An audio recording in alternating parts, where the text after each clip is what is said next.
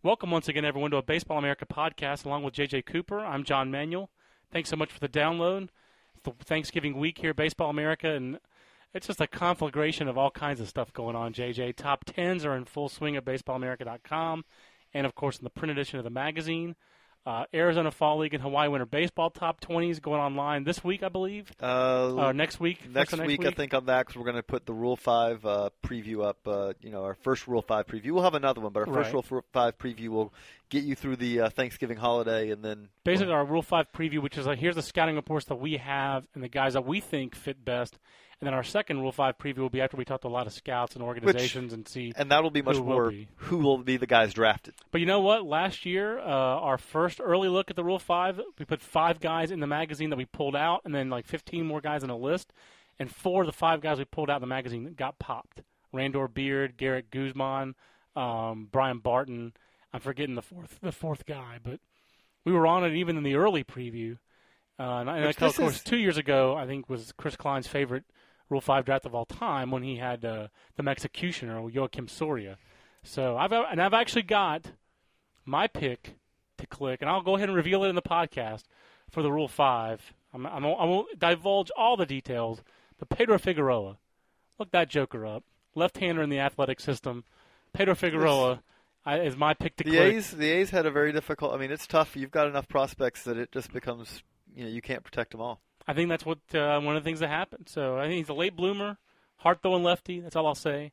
I'll give you one more pick to click because I love. Uh, I do uh, enjoy the Rule Five a little bit more than I should probably. Oh, we rule the hey the We Rule do, Five. yeah. We we got you know when we get our hands on here are the list of the Eligibles. potential eligibles. 48 page PDF. That that's fun for all of us because you're fun. sitting there sorting through and it's like hey you know and it's really it's a graveyard of wow that guy used to be something you know a lot of it but Jim, Jim Callis wants to go through when he has time and pick out the highest drafted players on the list. The one that sticks out to me is Tim Stauffer, who was the number three overall pick uh, back in uh, 2003.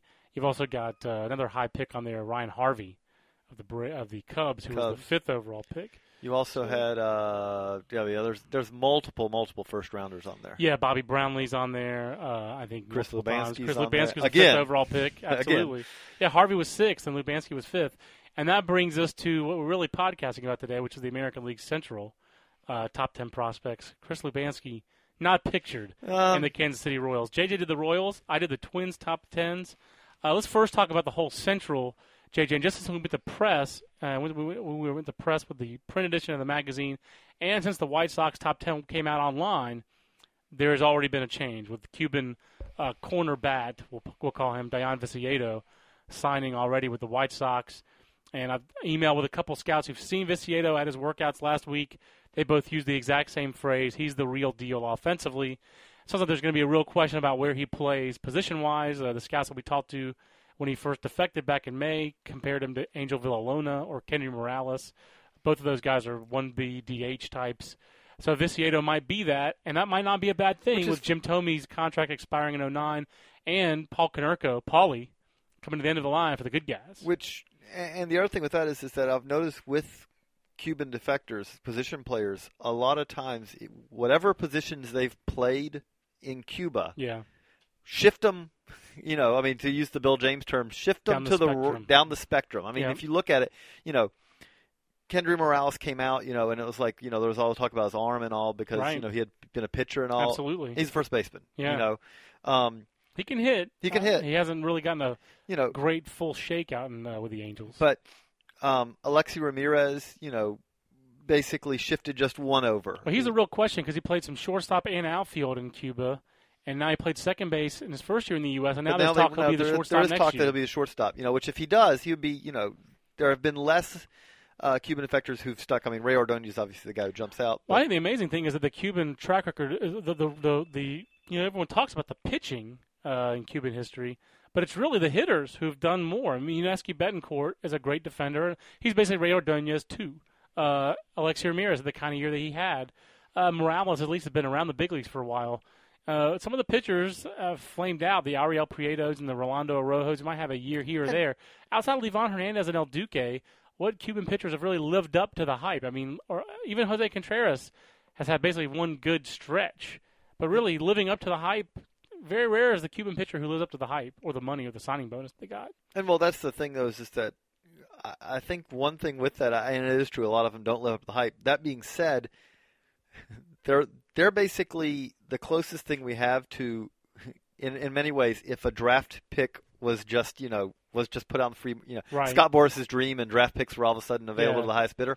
So it's hard to compare those bonuses to what the bonuses that guys get in the draft. I mean, if you look at it that way, it's like, hey, you know, these guys are you know generally flaming out. But the reality of it is, is that a two million dollar Cuban defector or a one million dollar Cuban defector is essentially, you could argue in a lot of ways, that's like taking a guy in the third, fourth round because you know have so. that money, and, you know, and put them in the draft. I mean, that's so. much. And Viciedo getting uh, reported eleven million dollars as a major league contract. You know what? Uh, that's not bad. That's I think that's a it might be a bargain. I mean, it might be a Oh, I bargain mean, if this guy's a big league and, middle of hey, the order if, bat. If you're the White Sox, you know, you look at it, and it's like, well, Lexi Ramirez worked out pretty well for us last year. And all the all the reports are that that his bat is definitely uh, middle of the order potential, and he'll probably rank third in the White Sox list when the book comes out. Prospect Handbook goes to press December nineteenth. You've got Gordon Beckham and Aaron Poreda. I think will rank ahead of him. You could definitely you could argue, argue, him with you could Poreda. argue him Poreda. I, I would probably, in fact, you know, my I'm a, I'm my, a Poreda believer, but, my, there my are be semi uninformed opinion as far as this. Like, I have not gotten nearly as many reports on. You know, I, I- I know about Dayan, but I'm not, you know, as up to speed on him. But that being said, I mean, Poreda. I mean, there's a good likelihood that you're talking about, you know, power arm out of the pen. I know you're. could just be a belie- he could just be a relief pitcher. That's for sure. I mean, the fastball straightens out at times. He's got to command his fastball better. I mean, he's most pitchers have to say that, but he you know he doesn't have great secondary stuff. He really doesn't have a chance to have above average secondary stuff. At best, they'll be average. Uh, probably probably at best they'll be fringe average. So for him, fastball command's even more important. But he does have, in my mind, a, an elite a big time fastball. Exactly. A chance to be a guy that throws 70, 80% fastballs and pitches off the fastball from the left side with plus velocity and command. So, uh, and some movement. So I, I like Poreda, but that White Sox list, uh, no fault of Phil Rogers, unimposing. Kenny No, Williams does not knew- seem to really care where they get ranked in the farm system. And, we, really, he should. And we knew that going in. We, I mean, I, it actually, it's. I would probably say this list maybe uh you know I, I comparing it to last year's White Sox list probably even a touch better. I mean I they have two is. guys on this list who are pretty interesting and you know maybe three whereas last year they had one. I mean, you know, one thing we had that never gets factored in here: the White Sox have been consistent winners, JJ, and Gordon Beckham's their first top ten pick in 18 years since Frank Thomas in 1990. Well, the thing about it is with the White Sox, and we, you know, there's a story we'll have posting up on BaseballAmerica.com, you know, later this week that we had it's in the issue that we talked about. The White Sox do it differently Yeah, than they're not going to rank high in our organization rankings, same way that the Cardinals used to do it. I was just about to say they're like late 90s Cardinals. Right, where basically the viewpoint is is that the farm system is used to acquire pieces that Mhm. help at the big league level. And now that doesn't always work, but the White Sox it's worked partly because they've had a knack of taking failed prospects from other teams yeah. and turning them into quality big league players. I mean, know. you can argue that three of their best players are guys who are kind of almost cast off from other systems, and, and John Danks, uh, Gavin Floyd, and Carlos Quentin. And those were three huge reasons why they won the division this year. They they edged out the Twins in that division. Uh, let's segue to the Twins in Minnesota. Well, hold on. We, let's, Uh, let's do one thing I want to do with the White okay, Sox. We're doing. please We did last time. Is controversial. Who do you think? oh yeah. Who in these rankings do you look at and say that's the controversial pick on this ranking? Well, you know, Cole Armstrong's probably not going to be on a lot of people's lists, but he finished strong. He is a backup catcher profile, left-handed and bat. that's b- backup catcher profile as far as like good arm but not a great receiver and power. Is he going to be an everyday catcher? I think there's about a thirty percent chance he's an everyday catcher, That- maybe a twenty-five percent chance. But if he if he is an everyday catcher, he's a guy who's going to hit you 250, 260, but maybe hit, maybe hit twenty home runs from the left side, and that's a valuable guy. right. Uh, realistically, more likely he'll be one of those guys who hits you ten to twelve home runs in limited at bats in the big leagues, which is still a you know valuable. It is though the White So- the White Sox top ten. The reason he's number nine is not all top tens are created equal. Absolutely. And so you, I mean, you look at number ten. It's like Eduardo Escobar is a you know. I mean, he's a twenty to thirty guy in most organizations. That's what and so is. the the reality is, this, I mean, there's not often that you see in Cole Armstrong's case the very rare thing in the background. You don't often see plucked in the minor league Rule Yeah. Five draft you don't. in a top ten prospect. That doesn't happen very often, but there's a reason he's number nine. the farm system is just not you know that strong. I mean, Jordan Danks. I mean, Jordan Danks has serious questions about his bat. How much is this guy going to hit? And he's number five on their system. But the now reality- he's number six with Viciedo. But the reality of it is, is that if you're looking at the White Sox system in here, if you said who have a, who on here has a pretty good likelihood of being a solid big leaguer, He's on you there. probably, well, you probably get to number four, and then number five's got some question marks. Yeah, oh yeah, you're right. Oh no, yeah, you're absolutely right. Because Brandon, even Brandon Allen's probably best as a DH. Right, but he, but you look at it, he's got a, he's got a bat where he's like, yeah, he'll probably play. He should hit enough to get to the big leagues. I agree with you. Uh, oh, let's just go on to the next one, alphabetical order. Cleveland instead of going to uh, skipping ahead to Minnesota, because Cleveland I think is to me by far the best top ten. Yeah, in I thought division, you know JJ. it's the top, and I think and that's interesting because they really have not drafted, you know, extremely well over They're the last. fairly conservative in how they draft, uh, especially in the top of the draft. Uh, but internationally, they've been aggressive. Trades, they've been aggressive with trades. And I actually thought Lonnie Chisenhall, who at the time I kind of thought was not a great pick, I think I really just undersold this guy. He's an athletic left-handed bat. Could be a second baseman, could be a third baseman, could be a right fielder. the, he's uh, number six on their list, and he's pretty good. You know, Nick Weglarz wasn't a first-round pick, but he was a high draft pick. He's a third-round pick, and he's already uh, jumped ahead of Beau Mills. They've they've got some guys uh, who who could. I, I, like and- their bats. That's and the really interesting part is, is. Matt Laporta, who I think if you had told, if you'd ask thirty, you know, dedicated Yeah. Baseball America readers before we put out this top ten, said who's the number one prospect in the Indian system, I'd say probably thirty of them would say, "Oh, Matt Matt, Laporta. Laporta." You know, Carlos Santana ended up being number one. Laporta was number two. And that's not, a, you know, I think a lot of people heard that and it's like, well, what, what do they not like about Laporta? It's not necessarily not liking anything about Laporta. It's Absolutely, just Santana's just that good. He's just that he's he's you're talking about basically a guy whose back could be at least similar to Laporta's, you know. And by the way, oh yeah, he's a catcher. I mean, he almost he kind of sounds like almost like a Brian McCann type to me, who switch hits. Um, that's kind of how Santana says because he got he's got a feel for hitting too uh, and power, and the fact that the Dodgers parted with him for you know a couple months of Casey Blake is stunning. That's, it's a But I nice mean, deal for the. Uh, uh, Cleveland paid Casey Blake's contract, and they got paid in And, the talent. and by the way, and you see on this, you know, in this top ten, three of the top ten guys are guys they picked up through trades last year. I mean, Right. like, hey, yeah, I- Mickey Brant, Michael Brantley, yeah, La- Brantley, Laporta, and Santana are all guys that they brought in, and that's you know that's a nice way to kind of I mean, more teams you know probably should do. I mean, doing those trades in the season, like okay, it's not going as we want. right. It, it can you know really pay off you know in the long run instead of hanging on. It's just amazing they might they might have gotten more for Sam, for for Blake than they got for Sabathia. That's amazing. they might have And gotten they got more a pretty good trade. and they got a pretty good haul for and you they know, did for Sabathia. You know, like really no one could argue like oh they didn't get anything for Sabathia. They got two know. top ten guys right here in Laporta and, and Michael Brantley. You know, the, Who- the, Who's your controversial prospect? Well, I mean, we 10? talked about Santana Laporta, but the one that I think also probably that jumps out in some ways is Adam Miller. Exactly. Still there. You know, I mean, Adam Miller has been a fixture in the. Uh, he he's been the number one prospect. It's his sixth year in the top ten. Yeah.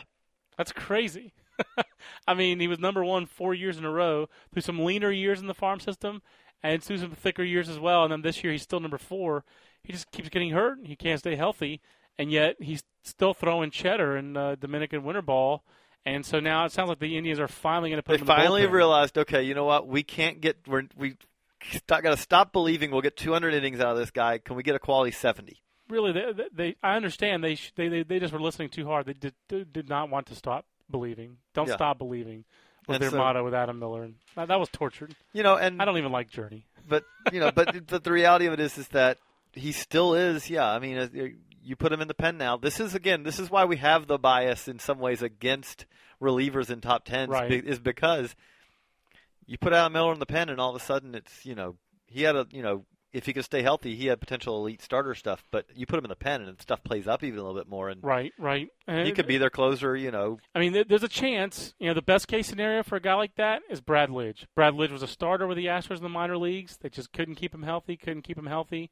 Boom, became a closer, and now he's the Brad Lidge that we know and love today. Um, Detroit Tigers top ten. JJ almost a nothing to see here kind of feeling for me with well, the Tigers not, outside not of Rick nothing, but but yeah, I was gonna say you got Rick Porcello to start it, and even though Rick Porcello is a fascinating guy from the standpoint of, you look at the the he had an outstanding season in the Florida State League. Right. That being said, there's one thing that just jumps out, you know, that's glaring is 72 strikeouts in 125 innings, It really does. and it's out. hard to explain in a lot of ways. You know what happened. You know why? Because he's got you know elite stuff. The scout that I talked to about him had a great way to encapsulate that.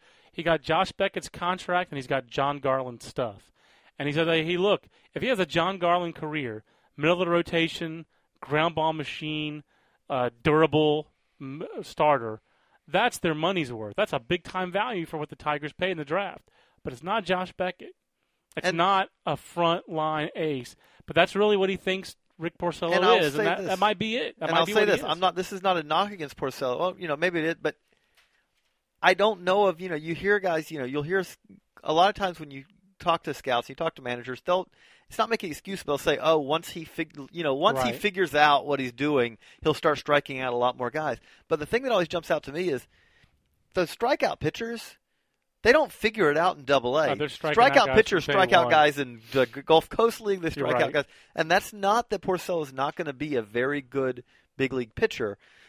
I don't believe that he's not going to strike out guys in high A, and then when he gets to Double A and Triple A, all of a sudden he's going to strike out a ton of guys. That's not how it usually doesn't work that way. Not As you move up the ladder, Yeah. you strike out less guys because you know what? You're facing a whole lot of less hitters who are going to go, you know, chasing at a you know a pitch in the dirt. And that's the thing. I think you, I think you have to just temper expectation with this guy. I think he's got a chance to be very good, but does he going to be Josh Beckett just because he got that kind of contract? Probably not. I, I really like the way that scout summed it up of And- Jon Garland, not Josh and Beckett. Ryan Perry, the number two prospect, I, I got I'm some- not a fan. I, I got some, you know, some stuff on him when I was doing the Florida State League list, and guys said, great fastball. I mean, it's you Oh, know yeah. triple digits almost. You know, eh, you'll see triple digits maybe. But that being said, you see it being released from far off, and it's straight. Yep, And absolutely. There's the question: he's going to have to he's going to have to have that you know that second pitch because it's not a fastball that just he throw you throw it by guys. I just was not a fan of their draft. Very uh, college reliever heavy. Um, I'm not a Cody Satterwhite guy. Never have been. I almost like Jacobson, who they got better. He's not in their top ten. Wilkin Ramirez, the bat's starting to play, but there's there's really no defensive position for this guy. You know, Casey Crosby made three appearances this year. Kale Lords is raw. It's a very raw top ten.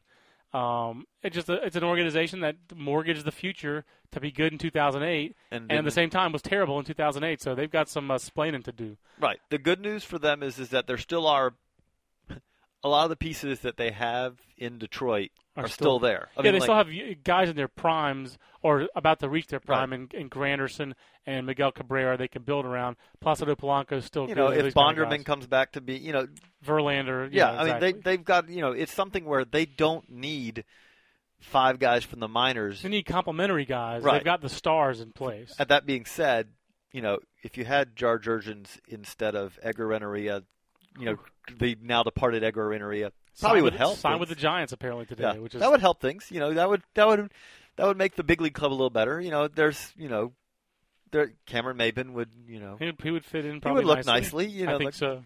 but Can, Kansas City Royals, JJ. Uh, your first time doing the Royals top ten. This is uh, it's a solid top ten. It's not like the problem with the Royal system is what comes after ten. Well, it's a yeah. I think the top ten is is very solid. I mean, I don't think there's really you know when we talked about like the White Sox and it drops off pretty significantly. I mean, the number nine prospect on the top, Royals top ten is Kila Ka'aihue, who is a first baseman. Who, if you said right now to me, you know, okay, pop in the time machine, you know, go to the end of the year and like. You say, okay, Kila Ka'aihue hit 25 homers with a 380 on 375 on base in the big leagues. I go, no, that doesn't floor That me would that would blow me away It- if he did that. that I don't think it's likely he'd do that, Right, but right. I, I it wouldn't. You know, it's within his. It's it's within That- the that's a potential. best case scenario. That's He a best could do case that. scenario, but Yeah, he could do you. that. You know, and he's number nine on this list. Now that being said, you know I put him nine because I had this question in the chat today. He also slugged over 500 for the first time in his minor league career this year in his seventh minor league season. Course, so he slugged over 600, which is Right. if you're going to go over 500 for the first time, do it, in do it well. spades, you know.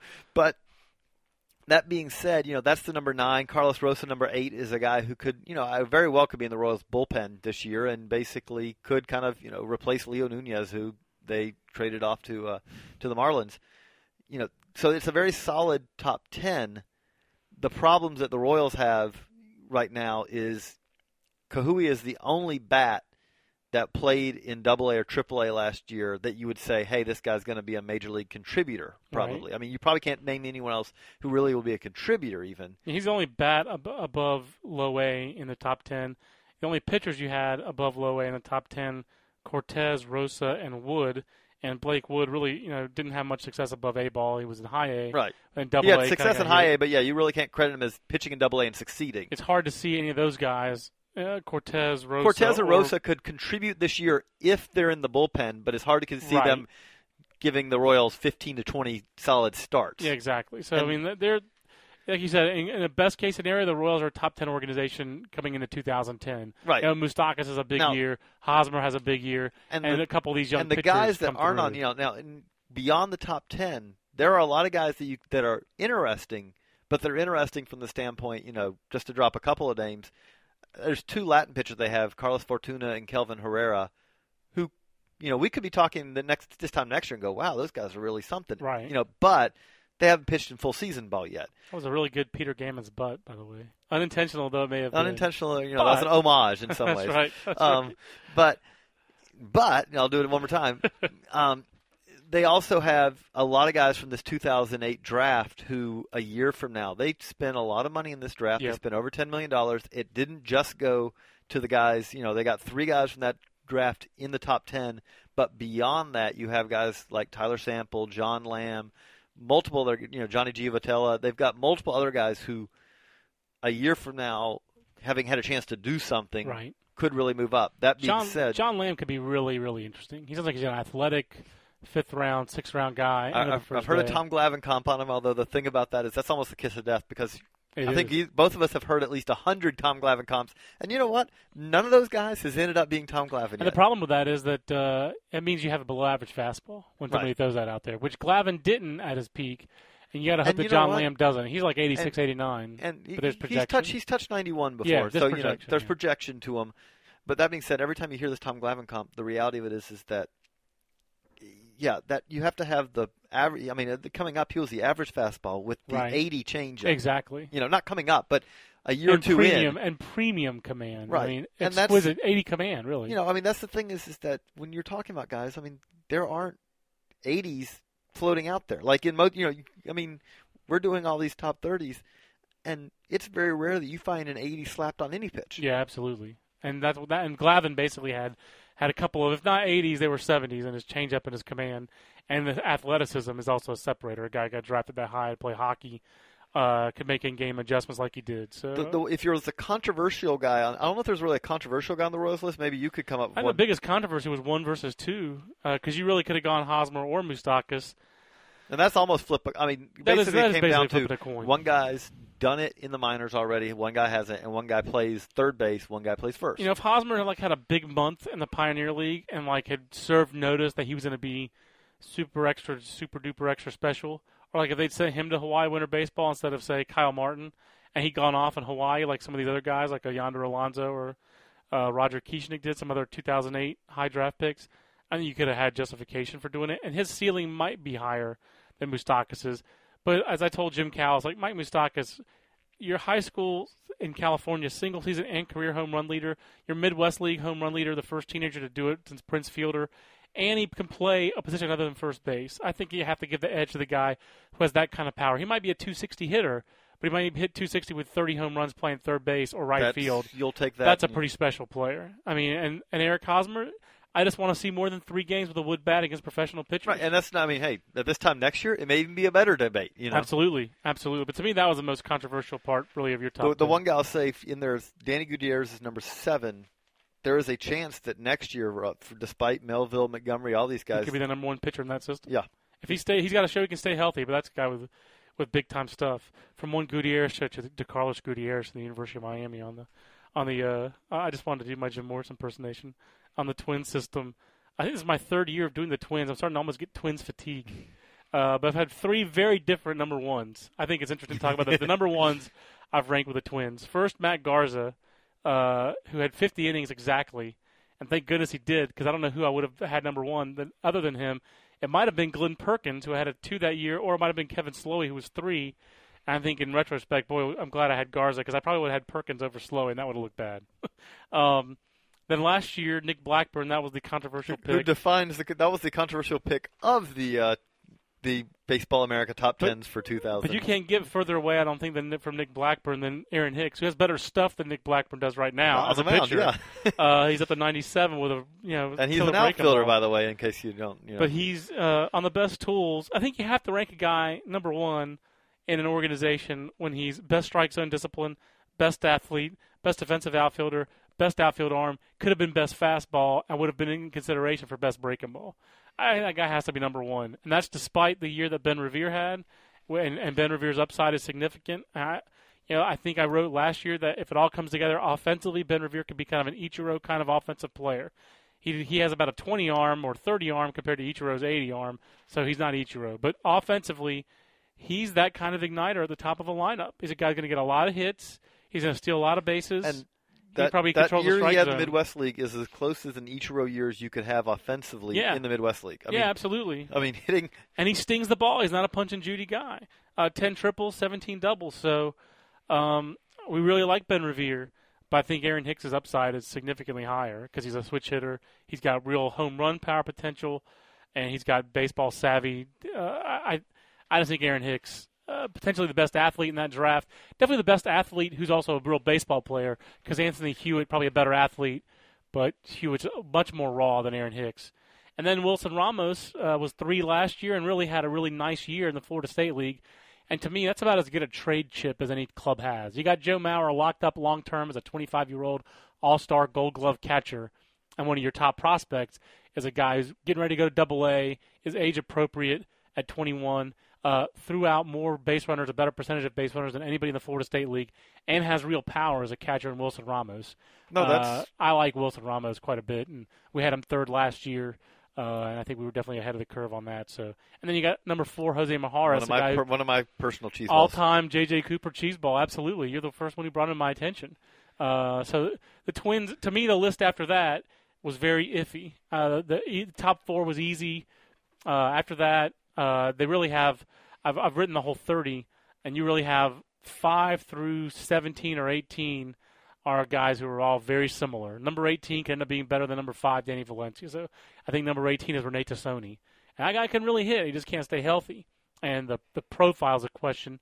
If it all comes together for Rene Tosoni, he could be Rusty Greer. But uh, you know, Uh, after knows that, Peter Gammon so uh, much. that's, that was a that was a definite attempt at Peter Gammons.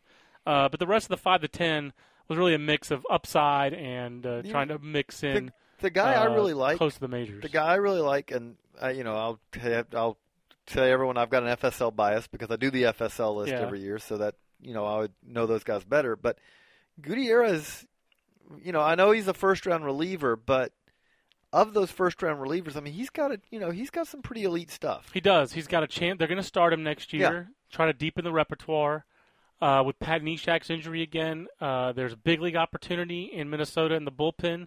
Uh, it wouldn't shock me if a couple of their right-handed relievers uh, got a shot, like an Anthony Slama, like a Rob Delaney, uh, some of those kind of guys. If Anthony Swarzak can work out of the bullpen, it wouldn't shock me if Swarzak made their big league staff as a reliever. I think Philip Humber will make their big league staff as a reliever next year. Which Uh, actually the is not a bad, He's, he's out of options, and it's he- not a bad Yeah. fit for him in some ways. I mean, that It's not. I think he'll be able to throw a little bit harder, air it out a little bit, and just really attack hitters with that breaking ball. Uh, but to me, Gutierrez, uh, I think he he will be. If he's as good as the Twins think he is, he'll be in the big league late next year uh, as a setup guy. And the stuff wise, I mean, at least you know from what I was getting from Florida State League, you know, scouts and managers was, I mean, stuff wise of all those guys we just talked about, he's got the best stuff. Absolutely, no, he does. And, it, and the, to me, the most controversial guy in here was Angel Morales at ten. He's got all kinds of power potential. He's very hit or miss. I didn't even rank him in the 30 last year because the tools were there, but the playability was not. The playability still really isn't there that much, but you just don't see guys slug 623 in the Appy League too much. And he does have other tools. And But he was age co- appropriate for the Appy League. Absolutely, but how do you compare him with a Joe Benson who, according to the Twins, has better tools, has played at a higher level, but really struggled in his second year and has a bad back? What about Chris Parmelee, who has big time power like Morales, but not nearly as well rounded, has played at a higher level, also had a, a wrist injury this year. So his power next year, wrist injury plus Florida State League will probably equal depressed power numbers. Or Tyler Robertson, who was you know topping out at 83 in his last start, had tendonitis. They don't even know what the injury is, but he does have a stiff arm action. What do you do with these guys? So they, it's a really convoluted and uh, difficult organization. There's just no separation And that's in the that thing. system. We we see all we see all kinds when we do these threes, Yeah. and The Twins have all kinds of depth. The Twins have depth. The, you know, the Twins basically, and I'm doing the Reds list, and it's the same thing with the Reds. Like where And you, Luke Hughes, look at the year he had in Double A and, and some Triple A. The guy can really hit, but he doesn't have a position. So who The- knows where you rank that the guy. the fascinating ones to me, like I mean, there are there are there are organizations who have elite talent, but then you get to like you know, I mean, like the Royals. The Royals are you know, Hosmer, Moustakas are two Yeah. guys who are elite talents. But you know, when you're ranking the number thirty guy, you're like, eh, you know, I don't know, you know, this guy, a lot has got to come together. Yeah, And then there's others, you know, like I'm doing the red system and I'm writing that one now. And with the Reds, I could write 50 guys up Yeah. and feel like that the number 50 guy has a chance to be a big leaguer. I've already written up 33 guys for the for the Twins, just assuming they're going to lose two or three guys in the Rule Five. They get two or three guys Rule Five every year. Uh, right now, another personal cheese ball, Jason Pridie out of the 30. It's a real, it's a real shame. I love Jason Pridie. I think the guy can play. He needs a, he needs a shot, but uh, he also can strike out with the best of them. So, but it, it's th- th- there are some organizations where like, uh, and I'm working start work on the Phillies. I've already done the Yankees. Uh, know, the Yankees I thought also had a similar issue to the Twins. There's not a lot of difference between after you get to number six in the Yankee system, but it really seven afterward And was very up the in the air. The funny thing about this is, is that when people see this, you know, and I know people see it and go, "Well, why do you not like this guy? Why do you not like this guy?" And it really comes down to you have to rank someone 15, you have to rank someone 30, right? and you have to leave some guys out. Like you know, and that doesn't necessarily. It's funny because there are guys who I like better, but it's like you know, we're also trying to relay a consensus of opinion exactly. to where it's like if I love a guy, but I can't talk to any find anyone else who you know who thinks the same way. You know, well, my opinion, you know, I mean, works in there a little bit, but But I'm going to depend on you know, I mean, Right. what we're trying to give you is, you know, we talk to scouts and all for a reason. I mean, you know, we're not going to go on, you know, there's got to be some other stuff there, right. but. right. That plays a big part in what we're ranking guys. Yeah, we're trying. I th- that is really we're trying to reflect the consensus in the industry, and that includes orga- in the organization's view and outside the organization's view. You know, like and the, that uh, the key because you got to get because the inside. If you we, if we just did inside, you'd get some warped lists because for one thing, absolutely you know, depending on the organization, some organizations are right. You know, you understand that they're going to talk up guys because, they're trying to trade. They're them. trying to trade them. absolutely. and that's where you have to get the outside of the organization because you're going to get some from inside. Also, you'll get some insights that you wouldn't get otherwise because they know guys. Well, just for example, I'm going to give away a little piece of the A's top 30. We just found out. I won't tell you which player, but we just found out one of the players had sleep apnea this year. You know, finding out that he fought through sleep apnea actually kind of boosted his stock Oh. in the system. To give you one more example of that before we wrap this up, Kila Ka'aihue, one of the questions I was asking inside the organization was, okay, so why was it that this year Yeah, you know, it came together. And there was an explanation. You know, he had a bad knee. He lost a little weight. The knee got better, yeah. and all of a sudden he could, Have you know, he had a base. swing, yeah, he had a base to his swing. That's something that you can't get from outside the organization because, understandably, a scout, even if he sees him, sits on him for six to eight games, Right. even if he knows him and talks to him a little bit, he may not mention that, and all of a sudden, so you're like going, yeah, the swing looks a little better this year, but you know, I mean, I don't know why though. Yeah, Yeah. exactly. So much more of those kind of tidbits at baseballamerica.com and our chats. I'll be chatting Twins tomorrow, which I guess is probably today when you today when you download this, Um, JJ just chatted. Uh, Royals will have the Arizona and Hawaii winter list coming up next week at Baseball America, and as JJ said earlier, Rule Five draft preview part uh, uh, part one at baseballamerica.com. So so much more to come. Not E if you're on the for the website. Mandarin listeners in our. uh, part ena in Greek. So uh, for JJ Cooper in the Mandarin language and for Greek language, I'm John Manuel. We'll see you next week at baseballamerica.com. So long, everybody. Everybody in your crew identifies as either Big Mac Burger, McNuggets, or McCrispy Sandwich. But you're the filet fish Sandwich all day. That crispy fish, that savory tartar sauce, that melty cheese, that pillowy bun. Yeah, you get it. Every time. And if you love the filet of fish, right now you can catch two of the classics you love for just $6. Limited time only. Price and participation may vary. Cannot be combined with any other offer. Single item at regular price. Ba-da-ba-ba-ba.